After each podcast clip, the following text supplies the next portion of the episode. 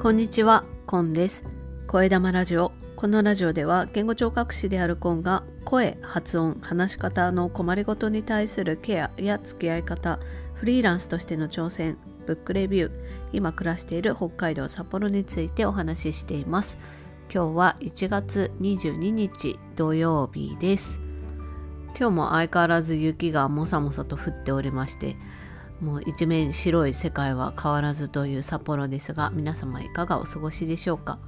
今日は土曜日ということで北海道や札幌についてお話しようと思うんですけれども今日はですね北海道新聞北海道の人は略して同心と呼んでますけれども北海道新聞をですね読んでそこから私がちょっと気になった記事をピックアップするというようなお話をしていこうかなと思います。なんとなく思い立ってですねまあでも記事そのものを全部音読したりとかしてご紹介するわけにはいかないのでまあかいつまんでという形になるんですけれども朝思い立ってですね コンビニに新聞を買いに行きましてそしてこう何度かざっと読んでみたんですけれども今日1月22日の朝刊はですね、まあ、全体的に記事としてはコロナ関連が多いなと思いました。昨日1月21日発表の新規感染者数は1644名北海道全体で1644名。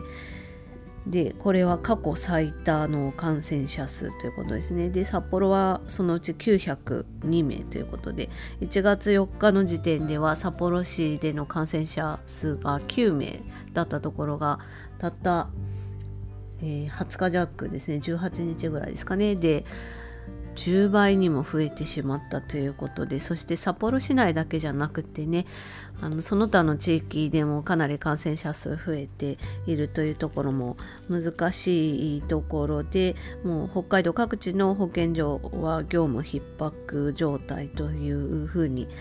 北海道新聞の中でも書かれていますね。そして昨日1月21日に北海道知事が日本政府にまん延防止等重点措置の適用を要望したということでね、まあ、新聞記事もそういう流れを受けてのコロナ関連のニュースがとても多くなっていますね。で本当毎日どんどん拡大していく感染っていうことで本当にもうすぐそこまでコロナウイルスがやってきているなというのを私も感じて、まあ、あちこちでね聞きますね。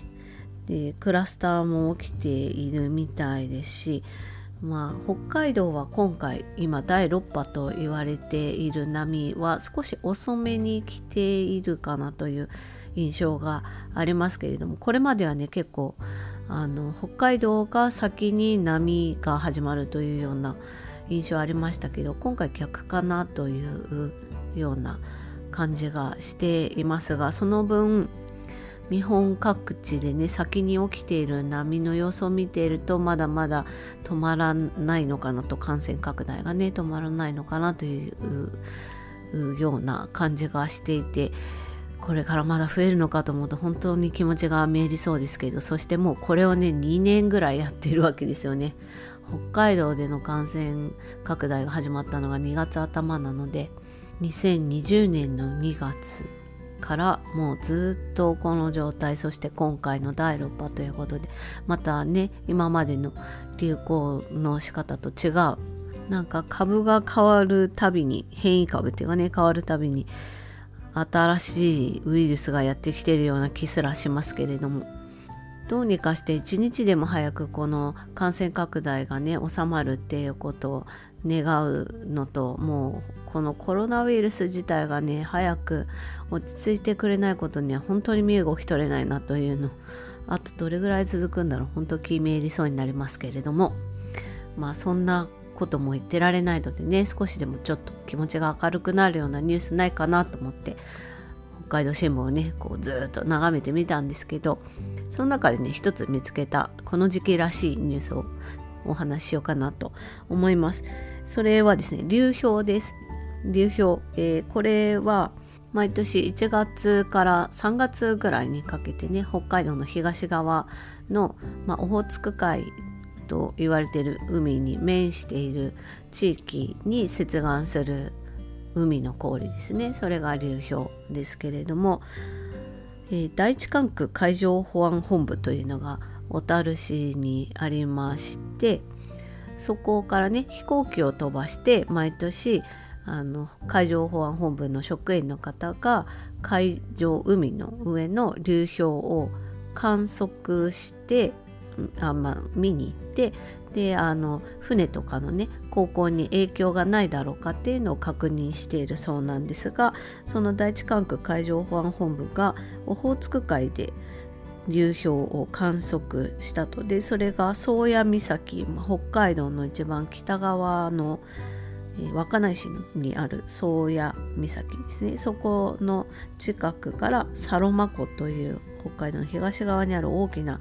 えーと、海に面した湖海とのあの接点のある湖ですね。のサロマ湖まで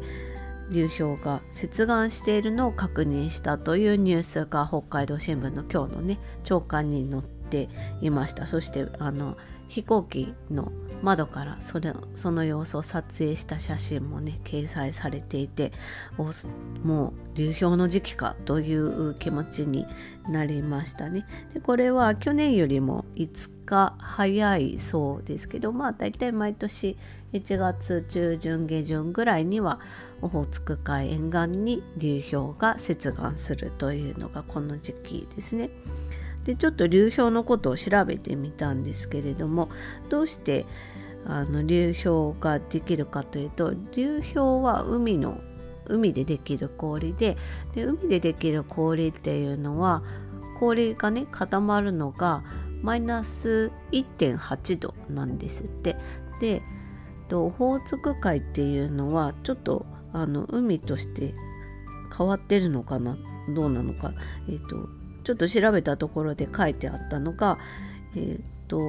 その海水の、えーと、50メートルの深さの辺りまでは塩分濃度が薄くってで50メートルより下の部分が濃いっていう2層の構造にオホーツク海はなっているらしくてその塩分濃度が薄い部分が凍ることによってまあ、流氷ができてくると。で北海道のオホーツク海側に流れて接岸するような流氷っていうのはサハリンっていう北海道の北側にある、まあ、ロシアの一部ですけどサハリンの北東部の海で生まれた流氷っていうのが、まあ、流れてくるということらしいんですよね。で私病院に勤めていた時入院患者さんがいる病院に勤めていた時にですねそこは北海道中から患者さんがいらして入院されるでその中にあのオホーツク海の辺りで漁をされている漁師さんがいらしたんですよね。でその方にお話をね流氷についてのお話を伺ったんですけど流氷っていうのはいいものなんだっていう風にね、まあ、その間流氷が来てる時期は漁には出れないけれども流氷が植物プランクトンを運んでくるのででそれで漁場が豊かになってっていうのがあるから流氷っていうのはありがたいものなんだと。流氷が、まあ、しっかりというかねあの量が多く来た方がいいんだっていう。ことをその漁師さんから教えていただいてそれ以来ね私はあ流氷ってすごい自然の恵みを連れてくる素晴らしい自然の現象なんだなっていう。のを認識するよう。になってそれ以来ね流氷に対してはちょっとした熱い気持ちを持っているんですけどでも未だにねあの自分の目で見たことはないんですなのでいつかね見に行きたいなと思ってるうちにまあ子供が生まれて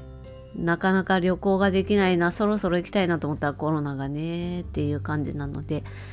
まあ様子見ながらにはなるでしょうけどできたらねそう遠くないうちに来年とか再来年とかにね流氷見に行きたいなと思います。で流氷観光といえば流氷粉砕する、えー、観光船がありまして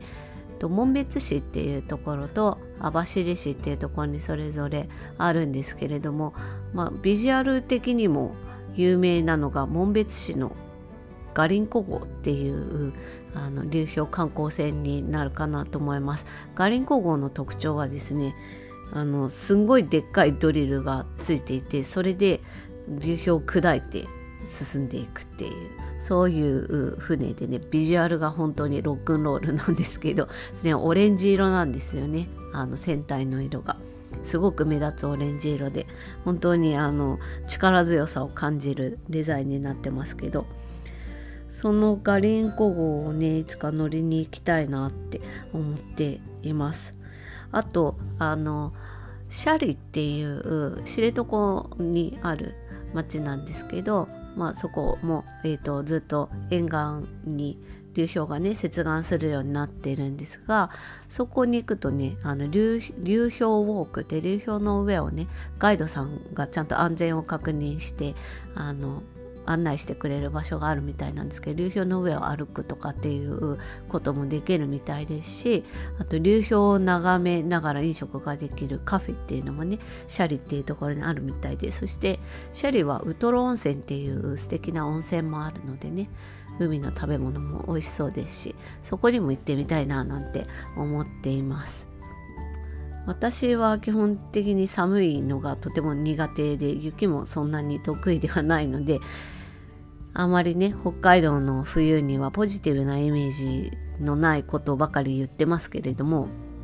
だけどまあ子供たちにとってはねいい冬っていうのはいい資源じゃないかなって思ってるんですよね。こういうすごい厳しい冬を過ごすっていうことを通して自然を体感するっていうのは北海道ならではだと思うので、まあ、子どもたちが一緒に旅行に付き合ってくれる間に小学生のうちですよね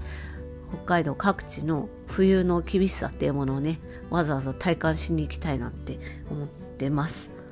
というわけで今日は北海道新聞の今日1月22日朝刊から私が気になったニュースをちょっとピックアップしてお話ししてみました。スタンド FM の方にコメントいただきましたのでお返しします。えーと、おととい木曜日の話し方の回であなたの熱量を伝える言葉の要素ということで話す時にねちょっとうまく自分の話が伝わってないなっていう感覚がある方へ向けて抑揚についてのお話をしたんですけれどもそちらの方に牛ガエルのりこさんからコメントをいただきました。